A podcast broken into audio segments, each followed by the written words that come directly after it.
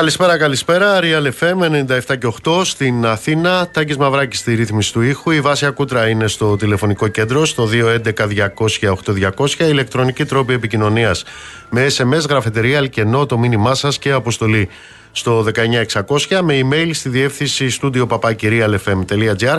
Νίκος Μπογιόπουλος στα μικρόφωνα του αληθινού σταθμού της χώρας. Θα είμαστε μαζί μέχρι τις 9. Να σας πω εισαγωγικά ότι στις 8 η ώρα θα είναι εδώ μαζί μας ο Γενικός Γραμματέας Κεντρικής Επιτροπής του Κομμουνιστικού Κόμματος Ελλάδας, ο κ. Δημήτρης ε, Κουτσούμπας, για μια συνέντευξη εφόλης της ύλης. Στι 8 η ώρα στον ε, Real FM. Λοιπόν, σήμερα είχαμε μια είδηση, είχαμε μια επιβεβαίωση ότι, ξέρετε, ακόμα και οι άριστοι, οι άριστοι ακόμα και οι επιτελικοί τι λέτε κάνουνε; Λένε ψεματάκια. Πρέπει να σας πω ότι συγκινήθηκα. Ε, στα όρια της ταραχής δηλαδή, με το που το κατάλαβα αυτό, για να έχετε αίσθηση για ποιο πράγμα μιλάμε, ε, ο κύριος Θεόδωρος Κυλακάκης, ο αναπληρωτής υπουργός οικονομικών, ο κύριος ο οποίος έλεγε ε, πριν από μερικούς μήνες ότι δεν ε, μειώνουν την τιμή στους ειδικούς φόρους κατανάλωσης στα καύσιμα, το ΦΠΑ στα καύσιμα, τότε που είχε πάει η βενζίνα, θυμάστε έτσι, 2-2,5 ευρώ.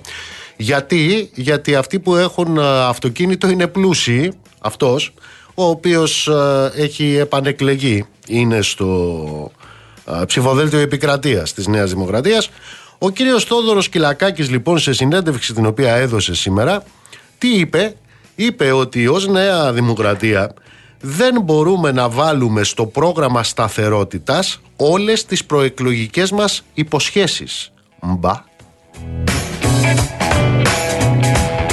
Δηλαδή και αυτά τα οποία πουλάτε ένα μήνα τώρα και άλλον ένα μήνα πριν ως προεκλογική υπόσχεση τι είναι; Ψεματάκια είναι. Προεκλογική δημαγωγία είναι. Άριστες μπαρούφες είναι. Επιτελική δημαγωγία και δημοκοπία είναι. Τι ακριβώς είναι.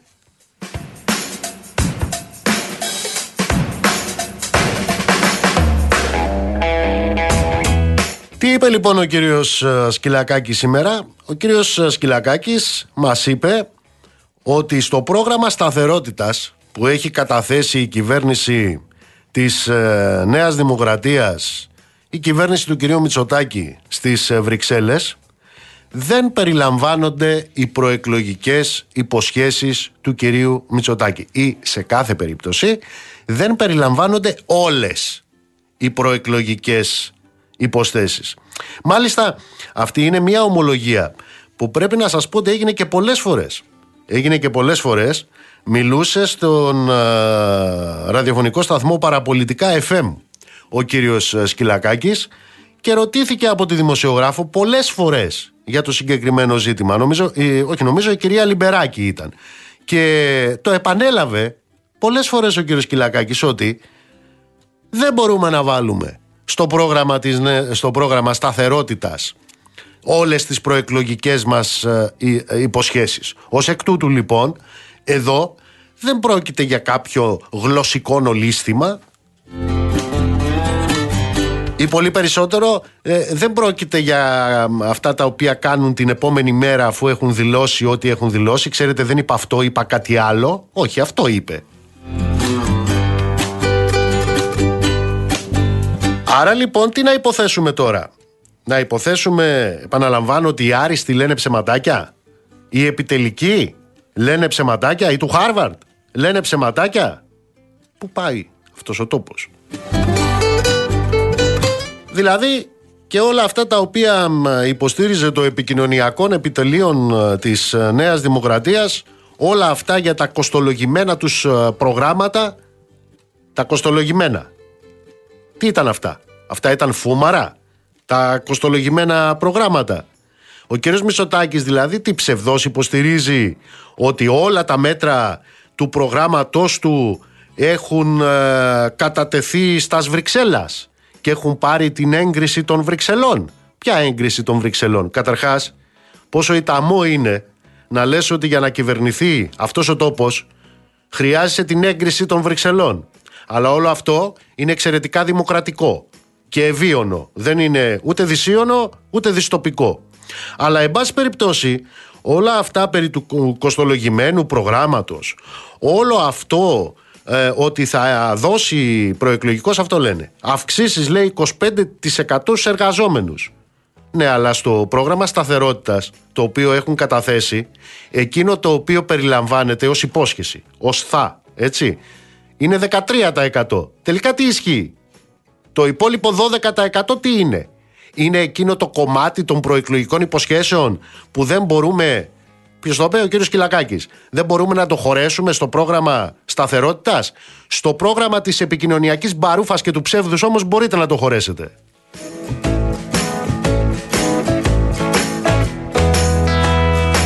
Δηλαδή αυτό τώρα πώς το λέμε; Άριστον και επιτελικών; Ή το λέμε επιχείρηση προεκλογικής εξαπάτησης; Και στις άλλες περιπτώσεις, όταν βγαίνουν οι άλλοι, ο Κατρούγκαλος ε, και οι υπόλοιποι, εν πάση περιπτώσει, των άλλων, οι οποίοι επίσης υπόσχονται, όταν βγαίνουν και λένε ό,τι λένε, βγαίνει η Νέα Δημοκρατία και λέει «Όπα, οι μαρτυριάριδες».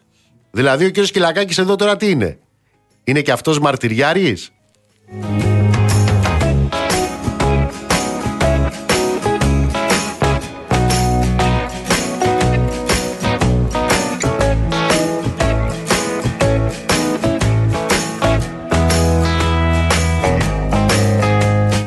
Αυτά λοιπόν με τις προεκλογικές τους ε, υποσχέσεις, αυτά με τους ε, λόγους, τους ε, προεκλογικούς, αλλά ξέρετε υπάρχει ως, ε, αυτός πώς το λένε για τον Θεούλη μας, ως τα πάνθωρα, ε; Τίποτα δεν κρύβεται. Λοιπόν, τίποτα δεν κρύβεται από τας Βρυξέλλας. Α, ξέρετε επίσης τι άλλο ισχύει σε αυτή τη ζωή. Έχουν λέει καταργηθεί τα μνημόνια. Έχουν καταργηθεί τα μνημόνια. Αυτό είναι ανέκδοτο. Τέσσερις λέξεις είναι. Έχουν καταργηθεί τα μνημόνια. Ε, αφού έχουν καταργηθεί τα μνημόνια και, εν πάση περιπτώσει, κυβερνιέται αυτός ο τόπος χωρίς υπαγορεύσεις, χωρίς επιτηρήσεις, χωρίς ελέγχους, τότε γιατί βγήκε ο κ. Σκυλακάκη σήμερα και είπε: Τι να κάνουμε, ρε παιδιά, λέμε και καμιά μπίπ, εν πάση περιπτώσει, για να περνάει η προεκλογική ώρα, αλλά ό,τι ισχύει υπάρχει στο πρόγραμμα σταθερότητας. Γιατί, ε, ναι. Είναι επιτελική, το είπαμε.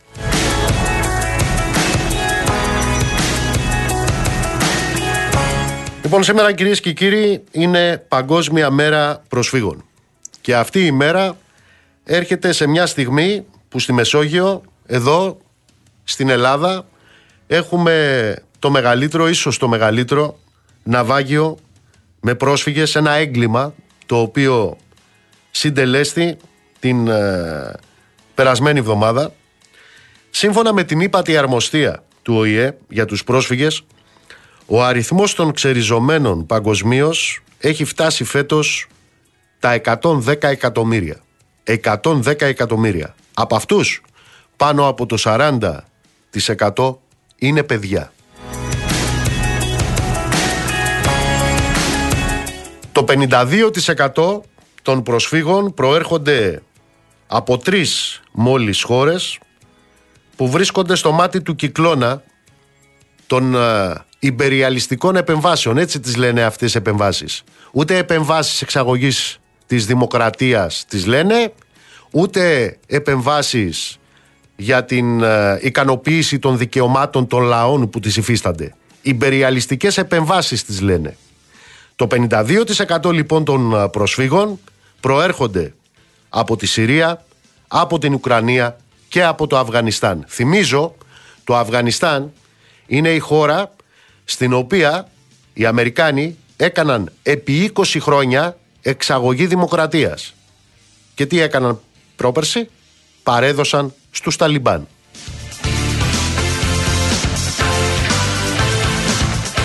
Τα στοιχεία είναι τέτοια που αποδεικνύουν ότι ο ξεριζωμός εκατομμυρίων ανθρώπων δεν είναι ένα προσωρινό φαινόμενο μέσα σε αυτό το σύστημα της κατά τα άλλα ελευθερίας, της ευημερίας, της δημοκρατίας. Αυτό το σύστημα το λέμε καπιταλισμό, έτσι. Αλλά είναι ένα φαινόμενο το οποίο εντείνεται και θα εντείνεται όσο μεγαλώνουν και τα αδιέξοδα και η βαρβαρότητα αυτού του συστήματος.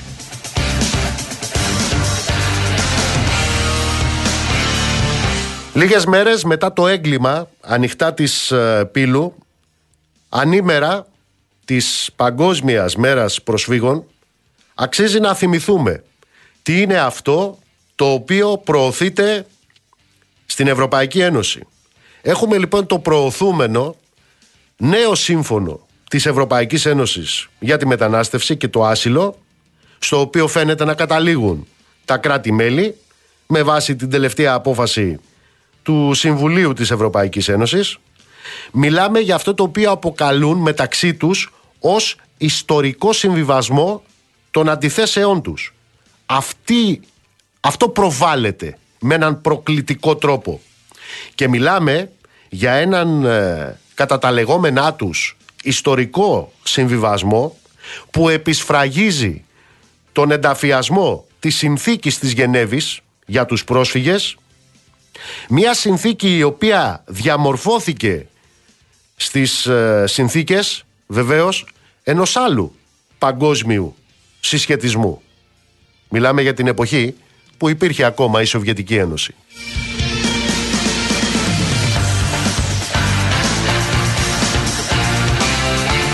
Πάνε λοιπόν σε μια συμφωνία με την οποία κλιμακώνεται η καταστολή στα σύνορα και μονιμοποιείται ο εγκλωβισμός χιλιάδων ξεριζωμένων στις πρώτες χώρες υποδοχής, σε κέντρα κράτησης και hot spot διαλογής, διαμορφώνονται οι όροι για fast track επαναπροωθήσεις και απελάσεις ακόμα και σε τρίτες χώρες με τις οποίες προωθούνται απαράδεκτες συμφωνίες.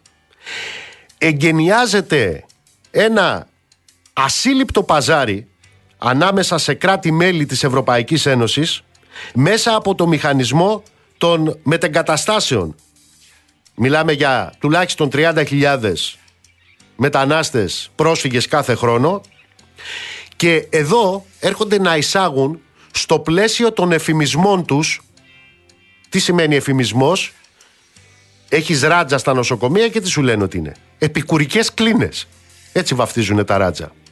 Έχεις υποκλοπές, χαφιεδισμό του κερατά και αυτοί τι λένε; Νόμιμες επισυνδέσεις. Ε, λοιπόν, εδώ τώρα πώς το λένε; Εδώ τώρα το λένε υποχρεωτική αλληλεγγύη. Τι είναι αυτό που βαφτίζουν αλληλεγγύη; Το να κοστολογούν την ανθρώπινη ζωή των ξεριζωμένων με 20.000 ευρώ το κεφάλι ως αποζημίωση λέει από τις χώρες που δεν αποδέχονται τις μετεγκαταστάσεις. Η αλληλεγγύη τους είναι το τόσο αγρόσα το κεφάλι.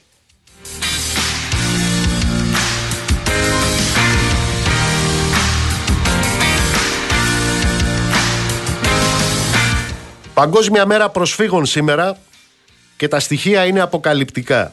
Περισσότεροι από 27.000 ξεριζωμένοι από τις πατρίδες τους πνίγηκαν στη Μεσόγειο από το 2014 μέχρι σήμερα. Στην προσπάθειά τους να ζήσουν μια καλύτερη ζωή αφήνοντας πίσω τους τη φτώχεια, την ανέχεια και τον πόλεμο. Η Μεσόγειος έγινε ο υγρός τάφος τους όπως έγινε πρόσφατα για αυτούς τους εκατοντάδες πρόσφυγες και μετανάστες που ήταν στιβαγμένοι σε αυτό το σαπιοκάραβο που βυθίστηκε ανοιχτά της πύλου.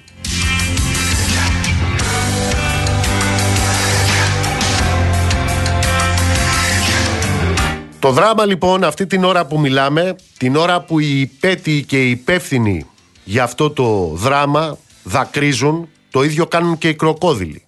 Οι κροκόδιλοι όταν τρώνε τα θύματα τους, όταν τα κατασπαράζουν δακρύζουν. Αλλά οι κροκόδιλοι έχουν ένα άλοθη. Έτσι λειτουργεί η φύση τους. Οι άλλοι, οι δίποδοι κροκόδιλοι δεν έχουν κανένα άλοθη. Είναι απλώς καθάρματα. Αυτοί λοιπόν κλαίνε σήμερα. Για ποιους κλαίνε, επαναλαμβάνω, κλαίνε για τα 110 εκατομμύρια ανθρώπους που υπολογίζει η ύπατη αρμοστία του ΟΗΕ ότι είναι οι αναγκαστικά εκτοπισμένοι. Από αυτούς τους ανθρώπους τα παιδιά είναι 37 εκατομμύρια. Το 52% επαναλαμβάνω των προσφύγων είναι από τις χώρες που βιώνουν, που ζουν την υπεριαλιστική θηριωδία. Από τη Συρία, από την Ουκρανία και το Αφγανιστάν.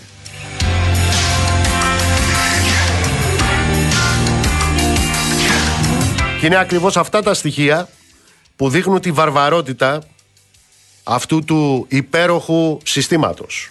Του συστήματος του παγκόσμιου χωριού μας, της ελευθερίας και της δημοκρατίας. Και είναι ακριβώς αυτά τα στοιχεία τα οποία αποδεικνύουν τις εγκληματικές ευθύνες όσων προκαλούν αυτούς τους πολέμους όπως το ΝΑΤΟ αλλά και των κυβερνήσεων όπως των ελληνικών κυβερνήσεων που συμμετέχουν ή διευκολύνουν στρατιωτικές επεμβάσεις. Αποδεικνύουν αυτά τα στοιχεία τις εγκληματικές ευθύνες της Ευρωπαϊκής Ένωσης που καταπατώντας τη συνθήκη της Γενέβης για τα δικαιώματα των προσφύγων δημιούργησε ένα κατασταλτικό πλαίσιο με τον κανονισμό του Δουβλίνου και με εκείνη την κοινή δήλωση Ευρωπαϊκής Ένωσης Τουρκίας που οδηγεί στον εγκλωβισμό αλλά και στο θάνατο πρόσφυγες και μετανάστες μετατρέποντας τη Μεσόγειο, μετατρέποντας το Αιγαίο, μετατρέποντας το Ιόνιο σε υγρό τάφο.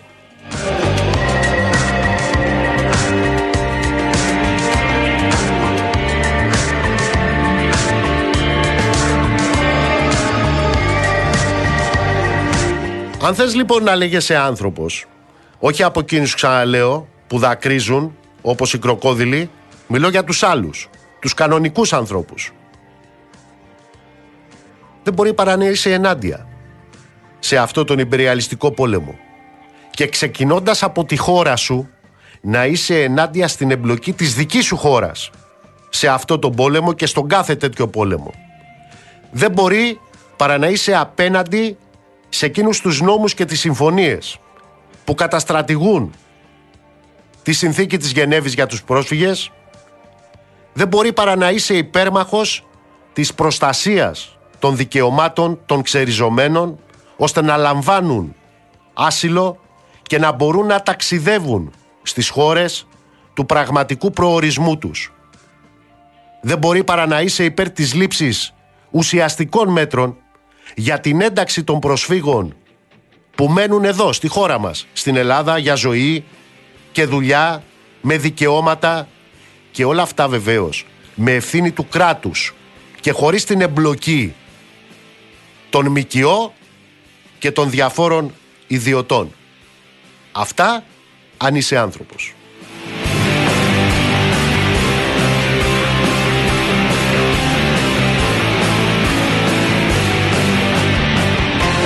Βεβαίως υπάρχει και η άλλη εκδοχή των πραγμάτων. Ποια είναι; Η άλλη εκδοχή των πραγμάτων, ότι αυτή η πολιτική απέδωσε. Ποια πολιτική, η πολιτική για τους πρόσφυγες.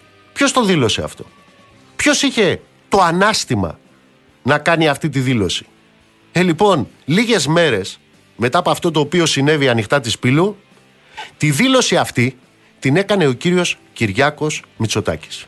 Ο κύριος Κυριάκος Μητσοτάκης στην ε, διακαναλική συνέντευξη δήλωσε σχετικά με αυτή την απάνθρωπη πολιτική που ακολουθείται σε όλη την Ευρωπαϊκή Ένωση και την ακολουθεί και η κυβέρνηση της Νέας Δημοκρατίας στο μεταναστευτικό υλοποιώντας κατά γράμμα, όπως άλλωστε έκανε και η προηγούμενη κυβέρνηση του ΣΥΡΙΖΑ, τις ευρωενωσιακές αποφάσεις που έχουν μετατρέψει τη Μεσόγειο σε νεκροταφείο, τι είπε; Ότι αυτή λέει η πολιτική απέδωσε.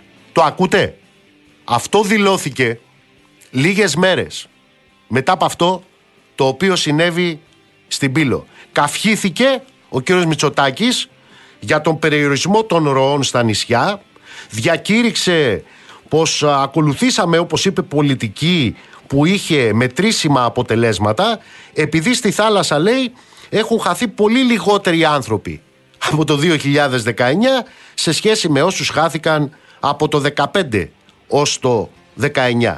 Δηλαδή εδώ πέραν όλων των υπολείπων έχουμε και μακάβριους προεκλογικούς συμψηφισμούς. Ε, πραγματικά χρειάζεται περίσσιο θράσος. Μετά την εκατόμβη των νεκρών μεταναστών, ο κύριος Μητσοτάκης να παρουσιάζει λίγο πολύ ως παράδεισο την Ευρωπαϊκή Ένωση για τους μετανάστες, λέγοντας και κάτι ακόμα. Τι, οι μετανάστες δεν μπορούν, λέει, να εκμεταλλεύονται την καλοσύνη της Ευρωπαϊκής Ένωσης και αν δεν δικαιούνται άσυλο πρέπει να επιστρέψουν. Επαναλαμβάνω, αυτά ακούστηκαν στην διακαναλική συνέντευξη τύπου του κυρίου Κυριάκου Μητσοτάκη λίγες μέρες μετά το ναυάγιο στην Πύλο.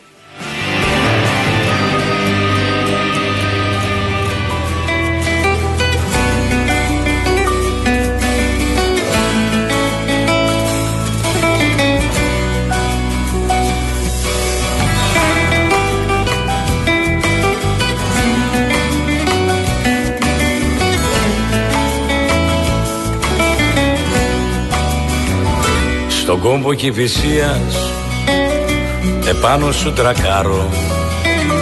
Σε ώρα απελπισίας Χριστό είδα το χάρο χτύπησε καραμπόλα κι δόλια η καρδιά μου. Τα παίζω όλα για όλα άναψε τη φωτιά μου. Πεθαίνω για σένα κι ας είσαι απάτη δεν πά να είσαι ψέμα. Εγώ σε λέω αγάπη Πεθαίνω για σένα. Κι ας είσαι απάτη Δεν πά να είσαι ψέμα. Εγώ σε λέω αγάπη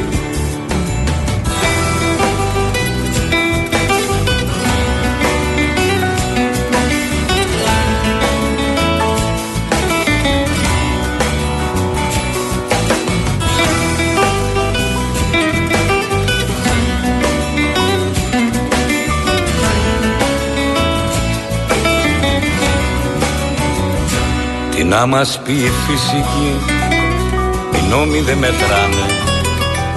Σε φάση μεταφυσική Τα πάθη κυβερνάνε. Αν είσαι ανθός του κακού Δεν ψάχνω αποδείξεις. Στην αυτά πατενός τρελού Θα ζω μέχρι να λήξεις. Πεθαίνω για σένα κι ας είσαι απάτη. Δεν πά να είσαι ψέμα. Εγώ σε λέω αγάπη. Πεθαίνω για σένα. Κι ας είσαι απάτη. Δεν πά να είσαι ψέμα. Εγώ σε λέω αγάπη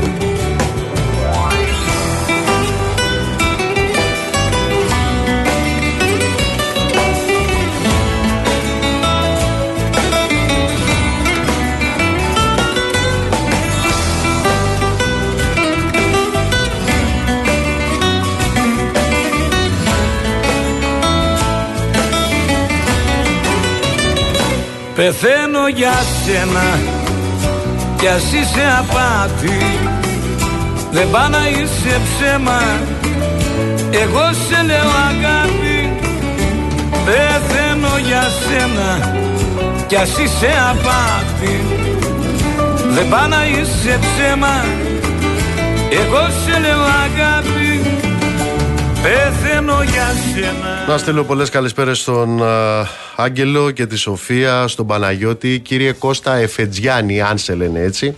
Όσο εγώ είμαι βουλευτής, άλλο τόσο εσύ δεν είσαι νούμερο.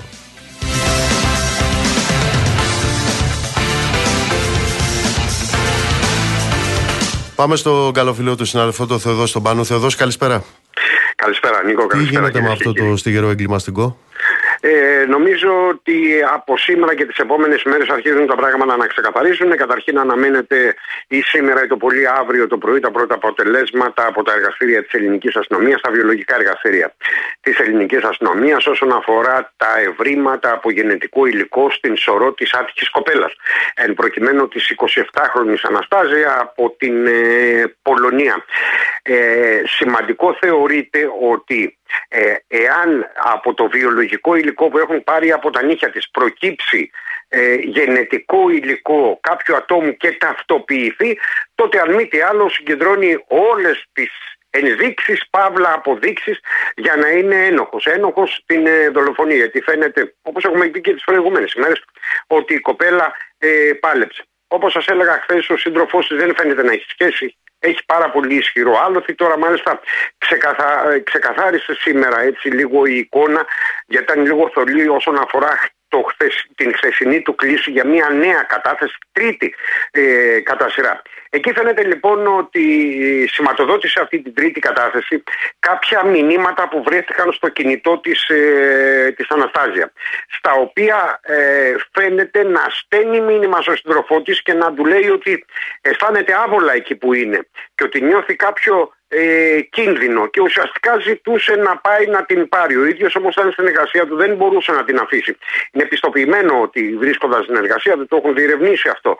Οι αστυνομικοί τελευταία ανταλλαγή μηνυμάτων είχαν στις 10.30 το βράδυ της Δευτέρας, όπου τους στέλνει ουσιαστικά το στίγμα της για να πάει να την παραλάβει. Πήγε όντως στο σημείο, προφανώς η κοπέλα δεν πήγε ε, ποτέ τώρα είχε δολοφονηθεί, την είχαν αρπάξει. Αυτό παραμένει ένα μυστήριο. Και σας το λέω αυτό γιατί ο ιατροδικαστής λόγω και της προχωρημένης ύψης στο πτώμα της 27χρονης ε, δεν ήταν δυνατό να προσδιορίσει επακριβώς την, ε, την ώρα θανάτου. Συνήθως όταν, το, όταν η σωρός που ερευνάται από ιατροδικαστές ε, μπορεί να δώσει κάποια δεδομένα, δίνει και ώρα θανάτου με μια απόκληση το πολύ δύο ώρες. Εδώ η απόκληση είναι μερικά 24 ώρες, γιατί λέει ο ιατροδικαστής είναι από Δευτέρα έως Τρίτη, ως θάνατος δεν μπορώ να τα προσδιορίσω. Κατά συνέπεια, ακόμα κανείς δεν ξέρει να πει αν η κοπέλα δολοφονήθηκε την Δευτέρα ή δολοφονήθηκε την Τρίτη, Νίκο. Έγινε Θεοδόσιμο, σε ευχαριστώ πολύ. Να είστε καλά. Ε, πριν πάμε στο διάλειμμα μας, να σας πω ότι έχουμε το πόρισμα των δικαστικών πραγματογνωμόνων για το έγκλημα στα Τέμπη. Το πόρισμα παραδόθηκε στον εφέτη ανακριτή της Λάρισας, ο οποίος ερευνά την υπόθεση. Σε 252 σελίδες του πορίσματος περιλαμβάνεται μεταξύ άλλων ε, φωτογραφικό υλικό και γνωματεύσεις τόσο από το Γενικό Χημείο του κράτους όσο και από άλλες υπηρεσίες που ερεύνησαν ε, το δυστύχημα. Στο πόρισμα μεταξύ άλλων επισημαίνεται ότι κατά το χρόνο του σιδηροδρομικού δυστυχήματος δεν λειτουργούσαν τα συστήματα ελέγχου κατάληψης πεδίων γραμμής και η φωτοσήμανση που τα οριοθετεί δεν λειτουργούσε δηλαδή η τηλεδιοίκηση εντός των σταθμών και η φωτοσήμανση που θα απέτρεπαν το συμβάν. Κύριε Γεραπετρίτη. Κύριε Γεραπετρίτη εσείς που πήγατε στην Επιτροπή Θεσμών της Βουλής και χτυπάγατε και το χέρι και λέγατε απολύτως λειτουργούσε η τηλεδιοίκηση. Και ο άλλος που τον στείλατε εκεί για να δώσει την παράσταση ο υφυπουργός των μεταφορών σας. Εκεί που ο αρχισυνδικαλιστής σας έκανε νόημα στον εργαζόμενο να μην συνεχίσει να μιλάει. Επίσης, σύμφωνα με το πόρισμα που κατατέθηκε, δεν λειτουργούσε η φωτοσήμανση τόσο στη γραμμή ανόδου όσο και στη γραμμή καθόδου. Ενώ τα συστήματα ασφαλείας χρησιμοποιούνται μόνο από τα σταθμαρχεία και όχι από τις αμαξοστοιχίες. Αυτά για το έγκλημα που έγινε στα Τέμπη στις 28 Φεβρουαρίου.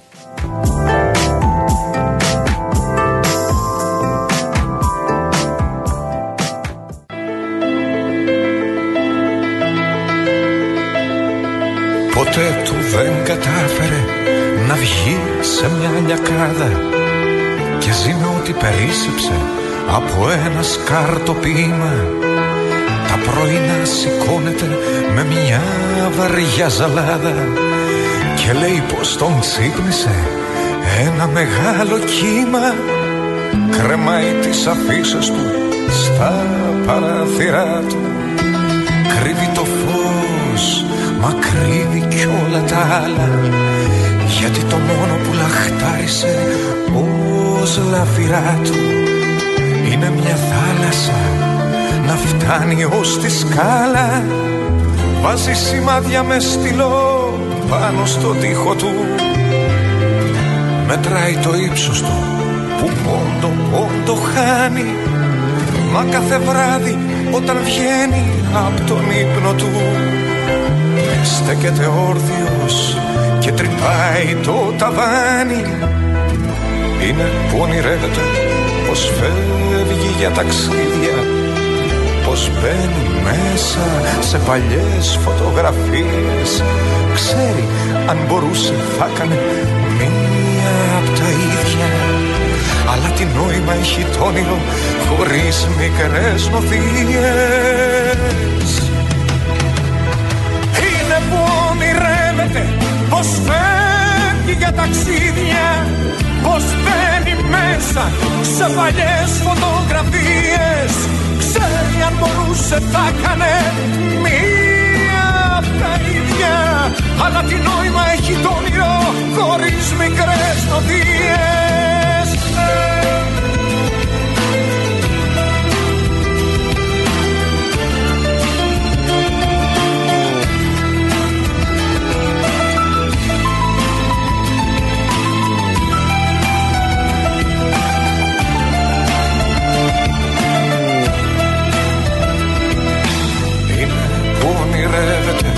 πως φεύγει για ταξίδια πως μπαίνει μέσα σε παλιές φωτογραφίες Ξέρει αν μπορούσε θα έκανε μία από τα ίδια Αλλά τι νόημα έχει το όνειρο χωρίς μικρές νοθείες Να, να, να, να, να. Να, να, να, να, να. Να, να, να,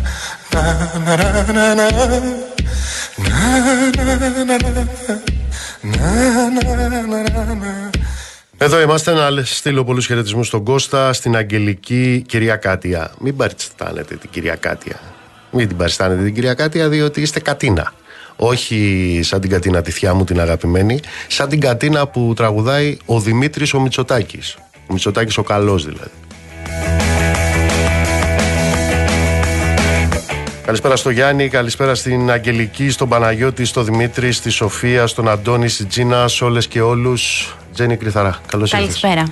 Τι γίνεται, Από Αλβανία θα ξεκινήσουμε, καθώς απορρίφθηκε η έφεση του Φρέντι Μπελέρη για αποφυλάκηση με περιοριστικά μέτρα.